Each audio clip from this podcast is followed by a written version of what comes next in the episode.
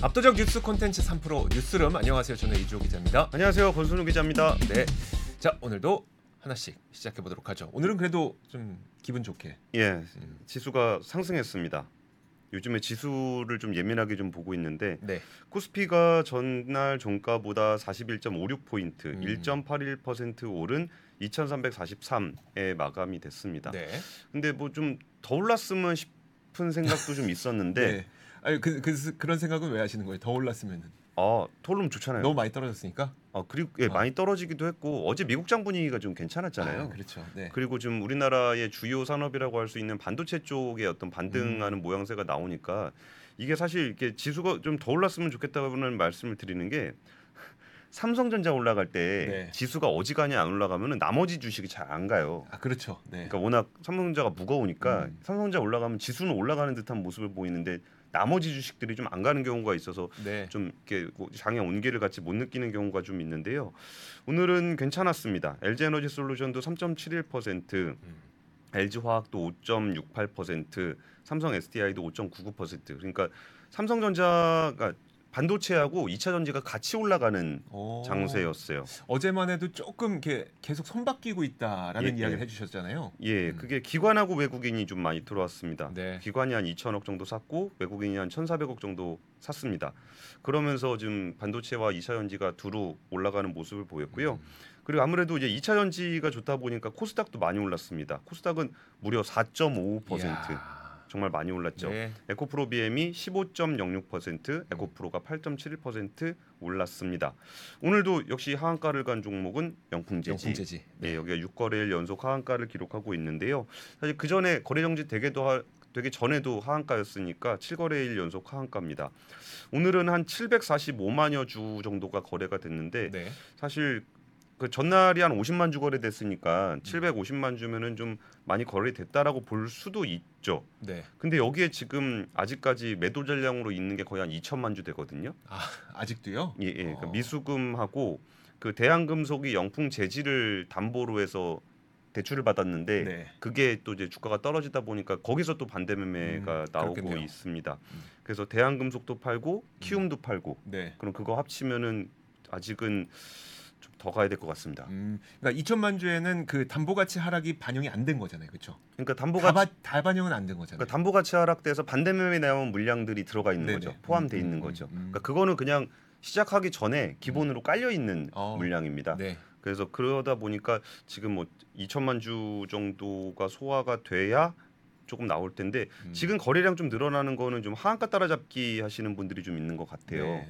음. 근데 그뭐 이거는 뭐 개인적인 의견인데 네. 아직 매도 잔량이 워낙 많아서 벌써 하한가 따라잡기 하기에는 조금 이르지 않나라는 음, 생각이 좀 듭니다. 네, 알겠습니다. 예, 첫 번째 소식은 어, 소비자 물가 상승률 관련한 거를 제가 좀 말씀을 드리겠습니다. 아 예, 예상보다 물가가 안 잡혀요. 네. 계속 올라가고 있습니다. 음. 석 달째 3 3개월 연속으로 상승을 했는데 3.8%나 올랐습니다. 음, 지금 어, 물가를 가장 높게 올리고 있는 거는 어, 유가하고 네. 그 농산물 가격입니다. 네. 그러니까 우리 정부나 어떤 산업, 그러니까 한국은행 같은 경우도 한 8월, 9월은 조금 오를 건데 음, 그한 10월 달 정도 되면은 조금 잡힐 거다라는 게 대체적인 시각이었거든요. 네. 근데 지금 그 통계청이 발표한 소비자 물가 동향을 같이 보시면 이게 113.37이니까 이게 쭉 잘 내려오고 있었어요. 음, 그러다가 지금 8월, 9월 이렇게 올랐고 네. 그럼 원래 10월 때쯤 되면은 좀 둔화 될 거라고 생각을 했던 건데 이게 오히려 더 올랐습니다. 8월에 3.4, 9월에 3.7, 네. 이번에 3.8이 나왔으니까 음, 어, 물가가 잘 안 잡힙니다. 근데 지금 사실 우리나라 물가가 잘 안 잡히는 부분들은 어, 이것 때문에 우리가 금리를 올릴 거라고 생각하지는 않아도 될 것 같아요. 네. 그러니까 이게 지금 매크로 환경 같은 경우는 이제 음. 우리나라 물가보다는 미국 물가 에 예민하게 움직이기 때문에 네. 물가가 안 잡혀가지고 여기서 금리를 더 올리는 거 아니냐라고 우려를 할 상황은 아닌 것 같은데 음, 이게 그 농식품 농산물하고 석유 가격이 오르니까 이 체감 물가가 굉장히 높아요. 뭐 사과 가격도 엄청 많이 올랐고, 예, 예. 어, 뭐 제사상이 심지어 이번 추석 때 올리지도 못했으니까. 그러니까 이런 진짜 것들이- 사과값 비쌌죠 네, 이번에. 아 저 그러다 그래서 예. 어딜 가다가 한번 시골길에서 그 매대에 놓고 장사하시는 분 있잖아요. 과수원 직접 갖고 계시는 분이 길거리에서 장사하시는 예, 예. 그런 데서 어 좀 싸네 해갖고 갑자기 멈춰서 하고 막 이 정도였었거든요. 근데 그거 아세요? 그- 그거 그 사실 좋은 물건은 이미 따로 서울로 간다고. 알죠. 예, 예. 그, 아 알죠. 네. 거기서 그 농산물 가격이 7.3%가 올랐는데 그러니까 전월에 3.7% 올랐습니다. 근데 네. 지금 7.3%가 올랐는데 이게 그 좀 날씨가 추워서 그런 영향이 좀 있었대요. 날씨가 어. 추워가지고 원래 10월쯤 되면은 원래 그 이게 정부에서 예상을 했던 게 네. 그한 10월쯤 되면은 추수를 하게 돼서 농산물 가격은 좀 떨어질 음. 거고 유가도 좀 잡힐 거다라고 봤던 거예요. 네. 근데 이게 날씨가 좀 추워지면서 그 수, 수확이 좀 늦어졌고 음. 그러다 보니까 가격이 좀 더 올라가는 모습을 보였습니다. 음. 그러니까 정부 예상 뭐 이런 걸 예상하기가 쉽진 않겠지만 또 다시 정부의 예상은 틀렸습니다. 네. 그래서 거기에 대해서 지금 정부에서 다양한 물가 관련한 정책들을 발표하고 있는데 음. 어. 뭐 그런다고 될 일인가 싶긴 합니다. 이게 아무래도 중동 지역의 지정학적 리스크가 유가에 대한 불안 요인으로 있고 네. 이상 저온으로 이제 물가 하락 속도가 이게 추경호 부총리 경제부총리 얘긴데 네. 물가 하락 속도가 더 완만할 것으로 예상된다. 음. 아니, 상승하고 있는데 뭔 아, 하락, 하락 속도를 얘기를 하고 있어요. 네. 그러니까 이게 정부 쪽에서도 좀 조심스러운 겁니다. 이게 음. 아까 말씀드렸던 것처럼 매크로 환경에서 금리를 올려야 되는 그런 부담이 있는 게 아니고 네. 우리가 직접 체감할 수 있는 음. 물가잖아요. 네. 그리고 사실 어제 소주 가격 오른 것 때문에도 정부에서 굉장히 좀 음. 난감해 하더라고요. 네. 안 그래도 좀 유- 물가 올라갔고 국민들이 많이 힘든데 그게 좀 상징성이 있는 그렇죠. 품목이다 보니까 좀 그랬던 부분이 좀 그래 뭐 물가 많이 올랐습니다. 알겠습니다. 잘안 잡히고 있습니다. 물가가. 예. 자, 우리 권순우 기자 카라가 좀 뒤집혔다고. 예. 아, 네. 아 예. 마이크를 좀 더 가까이 예, 해달라고. 예, 네. 죄송합니다. 예. 자, 저희가 바로 바로 반영하도록 하겠습니다. 예. 자, 다음 뉴스 한번 보시죠. 다음 뉴스 헤드라인 보겠습니다. 자, 산업에서 이 부분 많이 관심 갖고 보고 계실 텐데요.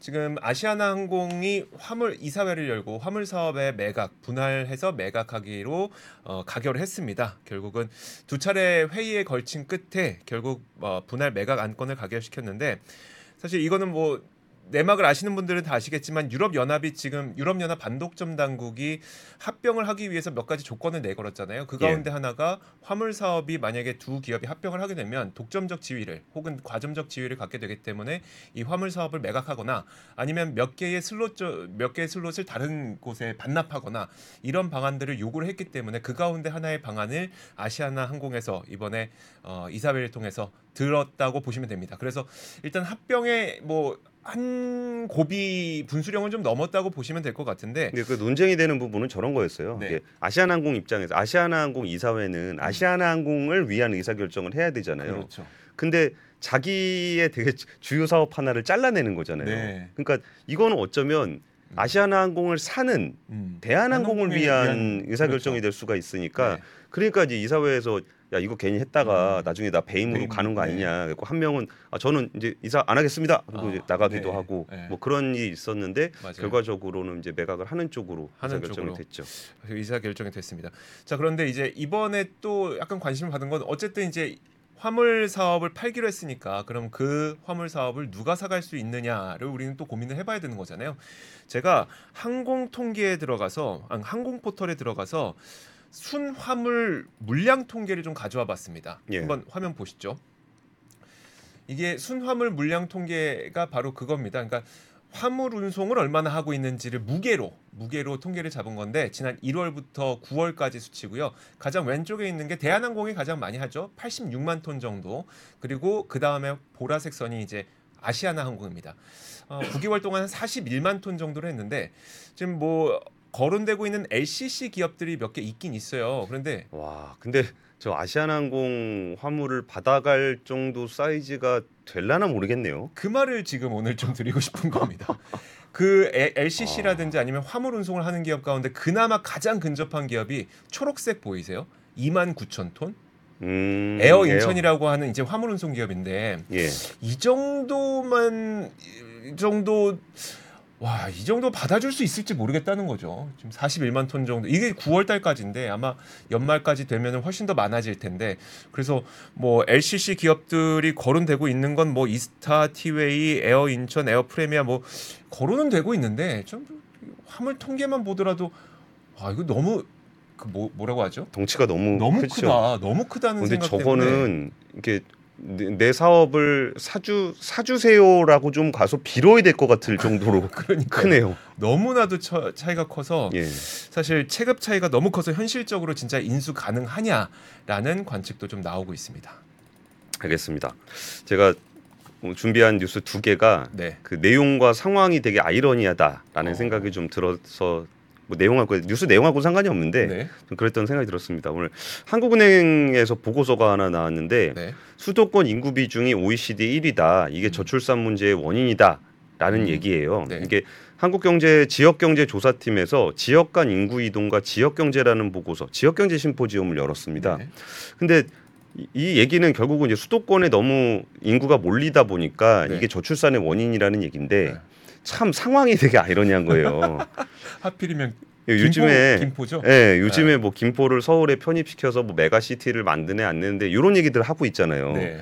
근데 한국은행에서 지금 지금 너무 수도권이 과밀돼 있다라는 음. 얘기를 하고 있어서 야 이거 참 아이러니하다 하는 생각이 들었는데 이제 보고서 내용을 좀 설명을 드리면은 우리나라 인구의 절반 이상 50.6%가 국토의 11.8%를 차지하고 있는 수도권에 모여 있다. 네. 그러니까 한 10% 남짓 남짓한 국토의 인구의 절반이 살고 있다라는 거죠. 음.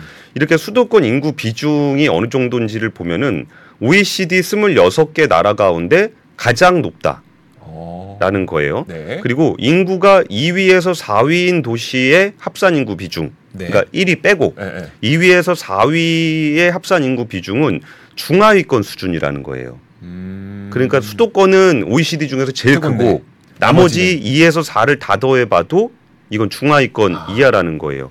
그리고 또 주요한 요인 중에 하나를 청년층의 수도권 유입을 가장 큰 요인으로 보고 있어요. 네. 2015년에서 2021년까지 수도권에 순 유입된 인구의 78.5%가 청년층이더라라는 음. 얘기예요. 네. 반대로 대구, 호남, 아 대구 경북, 호남, 동남권 인구 감소는 거의 뭐 87%, 77.7%, 75%가 청년 유출이다. 음. 그러니까 단순히 지역에서 인구가 줄어드는 거의 문제 정도가 아니라 네. 어떤 미래라고 할 수 있는 청년층의 이동이 굉장히 높았다는 거예요.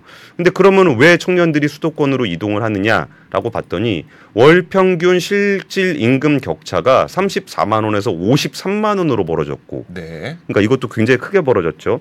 고용률 차이도 3.8% 포인트에서 6.7% 포인트로 커졌다는 거예요. 음. 2015년에서 2021년 사이에 거기에 만 명당 문화예술 활동은 0.77건에서 0.86건으로 네. 1000명당 의사 수는 0.31명에서 0.45명으로.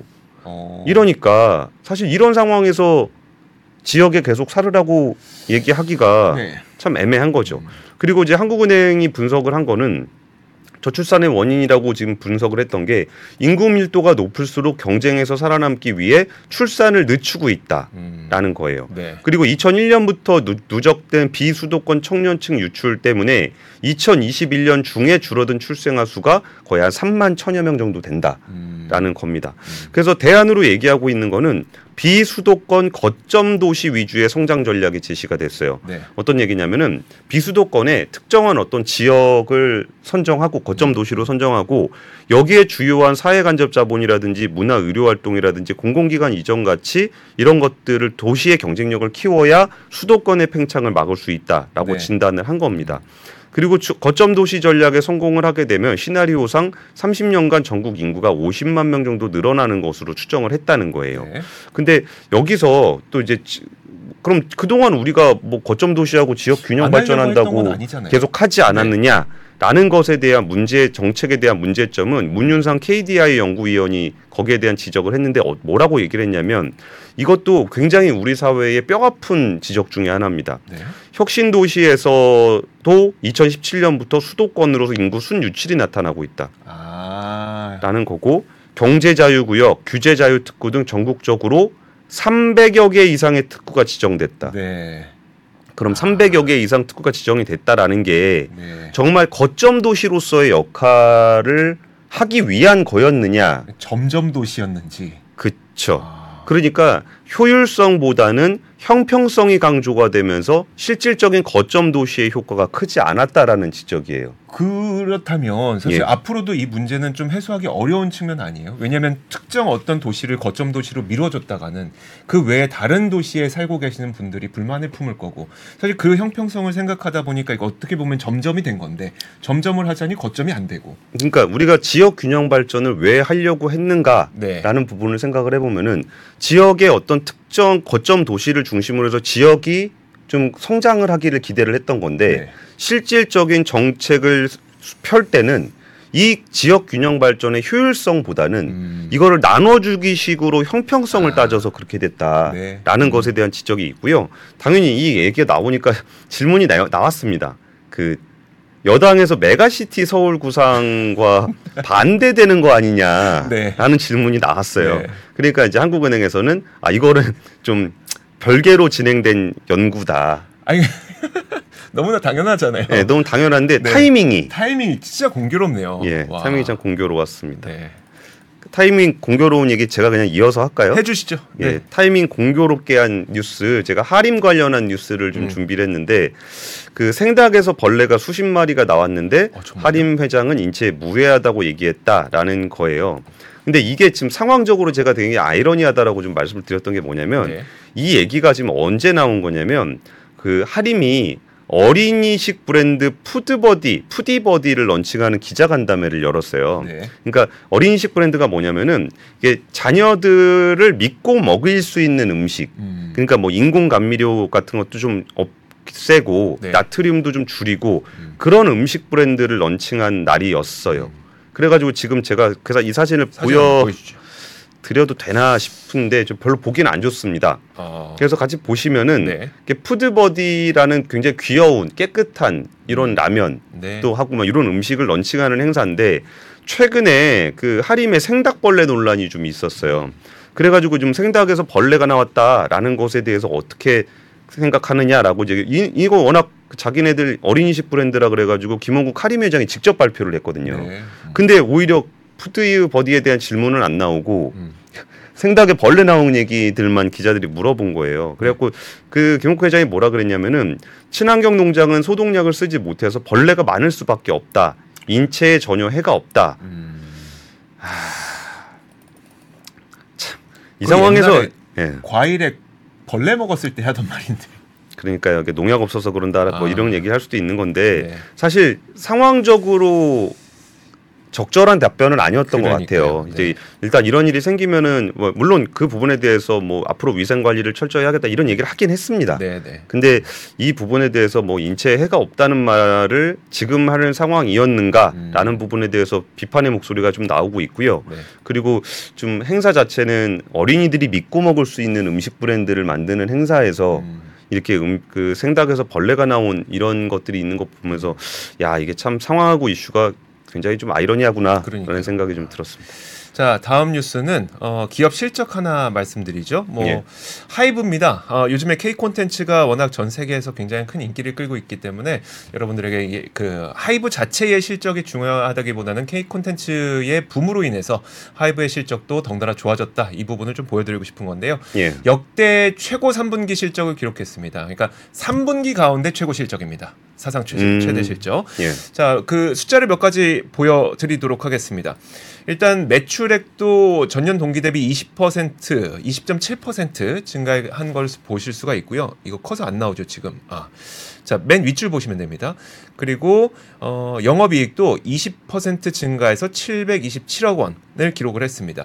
어, 매출액과 영업이익이 동시에 뭐 20% 넘게 증가했다는 것도 중요하고 3분기 역대 최대 분기 실적을 기록했다는 것도 중요하고 그런데 일단 그 하이브나 아니면 엔터 기업들의 가장 핵심 매출은 음원, 음반, 공연 아니겠습니까? 그렇죠. 이런 부분들이 거의 대부분 다 같이 잘 나왔습니다. 음. 대표적으로 보면 이제 방탄소년단 B가 어, 출시했었던 앨범 레이오버 이게 초동 210만 장 기록해서 국내 최초로 초동 200만 장을 넘긴 솔로 아티스트에 등극을 했었거든요. 근데 그거 참뭐 아, 이거 네. 되게 꼰대 같은 얘기인데 왜요? 그 앨범 판매가 200만 장 되는 거 그좀 네.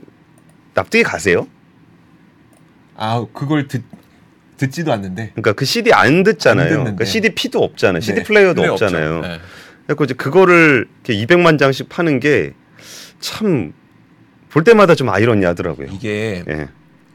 제가 얼마 전에 하이브의 그 앨범을 누구에겐가 선물 줄 일이 있었어요. 예, 예. 그거 해봐야 가격 해봐야 15,000원 이거 안 되거든요. 2만 원 정도 안 2만 원 예, 정도 예. 되거든요.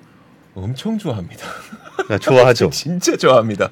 그러니까 이게 그러니까 가격이 문제가 예, 아니라 그러니까 CD를 파는 게 아니라 포토카드를 파는 그러니까요. 거에 가깝다고 예. 볼수 있죠. 굿즈를 판매한 거죠. 그런 그러니까 듣지도 않을 CD 임에도 200만 장이 팔린다라는 거는 네. 정말 그 팬덤이 두텁다는 그러니까요. 의미라고 네. 봐야 되겠죠. 그래서 이번에 앨범 매출이 어, 전년 동기 대비 104% 성장해서 2,641억 원을 기록했다고 하고요. 예. 공연 매출도 84% 늘어나서 869억 원 어, 늘어났다고 합니다. 또 하나 주목할 부분은 사실 위버스입니다. 위버스. 음. 왜냐하면 그 팬 커뮤니티 플랫폼이잖아요. 이번에 위버스의 월 평균 사용 활성 이용자 수가 전분기 대비 10% 성장해서 1,050만 명을 기록했다고 하거든요. 근데 안 그래도 저희 권 팀장님하고도 저 이제 하이브 지난번에 만났을 때 예, 했던 예, 예. 얘기가 우리나라 플랫폼 가운데 과연 글로벌 플랫폼 이 있나? 라고 돌아봤을 때 사실 딱히 없잖아요. 그러니까 그때 하이브 쪽에서 얘기했던 게 그 위버스 가입자의 90%라 그랬나요? 네, 네. 90%가 외국인이라고 외국인이라 그러더라고요. 어째 내가 주변에 위버스 가입한 사람 별로 못 봤거든요. 물론 아저씨라 그럴 수도 있습니다만. 네. 예. 그래서 이제 그 위버스가 성장하고 있다는 것이 어쨌든 이제 글로벌 플랫폼으로서의 역할을 해나가고 있다는 것이고 글로포, 글로벌 플랫폼을 통해서 팬덤을 어, 공고히 계속 만들어가고 있다는 것을 의미하기 때문에 K 콘텐츠가 계속해서 좀 좋은 실적을 거두고 있는 것 어, 실적을 통해서 확인해 볼 수가 있었습니다. 예. 그리고 저는 뭐 기업 이야기 하면 에코프로 머티리얼즈 이번에 기자간담회 했습니다. IPO 네. 기자간담회 했는데 어, 한 6천억 정도 기업 공개를 통해서 자금을 조달을 하려 고 그러는 것 같아요. 6천억 벌어들면은 이걸로 한 2027년까지 연산 5만 톤을 25만 21만 톤까지 순차적으로 늘릴 계획이라는데 네. 야, 5만 톤을 21만 톤까지 늘리면은 4배잖아요. 4배가 넘는 거잖아요. 음, 한번 지금 표 같이 보시면은 이게 정말 가파르게 올라갑니다. 어, 근데 전구체라는 게 다들 아시다시피 양극재 만드는 재료잖아요. 근데 네. 이번에 그 지금 보통 에코프로 머티리얼즈 같은 경우는 NCA 전구체를 주로 만들어요. 근데 NCA 주로 이렇게 만드는 부분이 그 에코프로가 원래 삼성 SDI하고 되게 가까운 관계거든요. 네. 그러면서 NCA 배터리 중심으로 해서 전구체를 만들었던 건데 그거를 이제 LFP도 이제 좀 전구체를 만든다고 해요. 그러니까 사실 전구체 같은 경우는 우리나라가 지나치게 중국 의존도가 높다라는 문제가 있어요. 네. 근데 우리나라 전구체 회사인 에코프로 머티리얼즈가 이렇게 급격하게 연평균 30% 이상 성장하면서 가게 되면은 국산화에도 꽤 많은 도움이 될 것 같습니다. 그리고 이렇게 확대가 되게 되면은 중국계 기업을 제외하고는 세계 최대 규모의 생산 능력을 갖게 된다 라고 좀 설명을 하고 있습니다. 네. 그리고 이제 고객사 같은 경우도 좀 다변화를 할 계획이라고 하는데요. 이게 왜 그런 왜 이런 얘기가 나오냐면 에코프로 머티리얼즈라는 회사의 고객이라는 게 그 에코프로 BM입니다. 네. 그러니까 거기서 매출의 90% 이상이 에코프로 BM으로 팔아요. 음, 그러니까 이게 그럼 뭐냐? 그렇죠. 그 종속 기업이냐라는 이제 비판들이 좀 나오다 보니까 네. 그 2025년에 30%, 2027년에 50%를 이제 외부에 판매하는 음, 그런 계획도 발표를 했습니다. 근데 여기서 제가 좀 눈여겨 보는 포인트는 두 가지가 있는데요. 하나는 이 에코프로 머티리얼즈라는 전구체, 전구체는 네. 우리나라에서 하는 기업들이 별로 없으니까 이 에코프로 머티리얼즈라는 그 기업 자체가 시장에서 얼마나 관심을 받을 것인가라는 음, 부분들에 대해서도 관심이 좀 가고요. 네. 또 하나는 이 에코프로 머티리얼즈의 그 모회사 모, 모회사와 모회사 음, 그러니까 에코프로하고 에코프로 BM이 이렇게 있잖아요. 네. 아, 모, 모에서 모회사는 아니군요. 그 에코프로 그룹 계열사가 있죠. 네네. 그 지주사인 에코프로가 있고 에코프로 BM이 있는데 그러면은 이 에코프로 머티리얼즈가 좋게 평가를 받고 받는 것이 음. 나머지 주식에 어떤 영향을 미칠지도 굉장히 궁금하기는 해요. 음, 왜냐하면은 이두 회사 에코프로와 에코프로 머티리얼 아, BM이 네. 코스닥의 1, 2위를 그렇죠. 차지하는 대형 종목이잖아요. 네. 그러니까 이게 수요가 분산될 가능성도 있거든요. 음, 수요가 분산. 그러니까 배터리 주식을 좋아하는 사람이 아 투자 수요요. 예, 예, 음, 투자 수요가 뭘 살 것인가에 대해서 분, 그러니까 좀그 분산이 될 수도 있어서 네. 이 회사 자체에 대한 관심과 더불어 다른 아. 에코프로 계열사들의 주가에 미칠 영향도 투자자들의 관심을 많이 모으게 될 것 같습니다. 네, 알겠습니다. 예. 자, 다음 소식도 한번 보도록 하죠. 다음 소식은 법인차 한번 보시죠. 법인차. 예. 저는 사실 이 내용이 약간 좀 화가 납니다. 약간 내년부터 이제 8천만 원 이상 법인 승용차는 연두색 번호판을 달아야 된다라는 건데 저 연두색 연두색 말고 네. 더 눈에 띄는 색깔로 했으면 뭐 좋겠어요. 뭐 가 좋을까요? 뭐, 뭐 무지개색? 빨간색? 뭐 빨- 무지개색? 빨간색? 예. 아, 빨간색 너무 예쁜 거 아닌가? 아니 저는 저는 근데 예. 그런 색깔을 단다고 하더라도 8천만 원 이상만 하라는 것도 사실 조금 불만입니다. 한번 음. 보시죠. 일단 뭐 사모님 포르쉐, 뭐 아드님의 람보르기니, 따님의 페라리 이런 것들 우리가 참 많이 봤었잖아요. 법인차를 사적으로 맞는 방안을 계속 내놓으려고 했었고 그 방안이 있었는데 구체적으로 어떤 차에 언제부터 적용되는지가 오늘 나온 겁니다. 그래서 내년 1월 1일부터는 차량가액이 8천만 원 이상인 법인 업무용 자동차에 연두색 번호판이 적용이 되는 건데요. 자 어떻게 생겼는지 한번 보시죠. 화면 보시겠습니다. 아 이게 헤드라인을 좀 내려주셔야 되겠네요. 음. 자 이렇게 생겼습니다. 음, 눈엔 띄겠죠. 아, 눈에 띄네요. 예. 띄고 띄는데 사실 그 그러면 왜 8천만 원 이상이냐? 그 이로 8천만 원 이상이면 슈퍼카는 일단 잡을 수는 있습니다. 예. 그런데 어. 그 BMW 5라든지 예. 벤츠 E 클래스라든지 8천만 원 밑으로 살 수 있거든요. 음. 사실 그러면 저는 이게 과연 그 법인차를 사적 유용하는 것을 잡을 수 있는지 모르겠어요. 음. 슈퍼카 사, 사적 유용은 잡을 수 있는데 법인카의 사적 유용은 사실 못 잡을 것 같고 그리고 사실 뭐 BMW 5라든지 벤츠 E 클래스 이런 것들도 국민 감정으로 이거는 중가차입니까 고급차입니까? 고급차죠. 어, 이거- 고급차 아닙니까? 아, 벤츠 E 클래스면 엄청 고급이죠. 그, 그렇지 예. 않아요? 근데 8천만 원으로 잡았다는 거는 일단 뭐 국민들이 국토부의 말은 이렇습니다. 국민들이 고급 차량으로 인식하는 대형 승용차 2000cc 이상의 평균 가격대를 기준으로 삼았다고 하는데 사실 좀 저는 그래서 어 약간 부족한데 많이 부족한데 저는 이 멘트가 더 웃겨요. 네 뭐요? 모든 승용차에 적용하는 것은 기업 활동을 위축시킬 수 있다. 그게 이게 왜 기업 활동을 위축을 그거 시키죠? 저는 그거 이해가 안 돼요. 예. 아, 이해가 안 됩니다. 자 그리고 이제 아 다만 개인 사업자 차량은 제외됐습니다. 그 왜냐하면 개인 사업자들은 자기 차로 사업할 때 쓰기도 하고 예. 사업차로 내 살 때 쓰기도 하고 해서 사실 두 개의 차를 구분하기 좀 힘들거든요. 그래서 개인 사업자는 좀 어, 그 빼졌 빠졌습니다. 그, 그 음. 부분은 참고하시면 될 것 같습니다. 그러니까 아, 이게 네. 법인 세워가지고 그걸로 이제 비용 처리한다라고 슈퍼카 타고 음. 그리고 뭐 그분들이 슈퍼카 타는 것도 좀. 하, 좀 얄밉게 타잖아요. 아, 네. 예, 그러니까 그러니까. 이런 부분들에 대해서 약간 감정적인 부분도 분명히 있어 보이는데 네. 분명히 그것도 이제 그 사업 활동에서 세금을 정당하게 내지 않는 측면도 있기 때문에 네. 이런 식의 조치들은 좀 필요하지 않을까 싶습니다. 어때요? 만약에 법인차 그 색깔 연두색 달고 다니라 그러면 네. 아무래도 좀 조금은 그 신경을 쓰게 될까요? 조금 신경 쓸 텐데 음. 글쎄요 많이 신경 쓸까요? 아, 근데 저는 그것보다도 이것 때문에 올 연말에 자동차 판매 많이 늘겠다 수입차 판매 늘겠다 아 왜요? 내년부터 적용이니까 아 내년부터 적용이니까 네. 아, 아까 그래갖고 댓글 쓰셔준 분 중에 소급 적용해야 되는 거 아니냐? 그러니까 소급 적용도 사실 좀 해야 되지 않겠습니까? 아 그러니까요. 그리고 이거는 이제 정보성 네 이제 얘기입니다. 그 오는 16일이 대학 수학 능력 시험 수능 날입니다. 네. 이때 코스피와 파생 아, 코스피 코스닥 파생 상품 거래 시간이 1시간 늦은 오전 10시에 시작됩니다. 음. 그리고 종료 시간도 1시간 늦춰서 4시 30분 어, 예, 끝나게 됩니다. 그러면은 아 이- 이거 우리도 방송 시간 어떻게 해야 되는지 좀 해봐야 아 그러네요. 네, 해봐야 되겠네요. 신경 써야 되겠네요. 네네. 음. 음, 16일 예. 수능 날.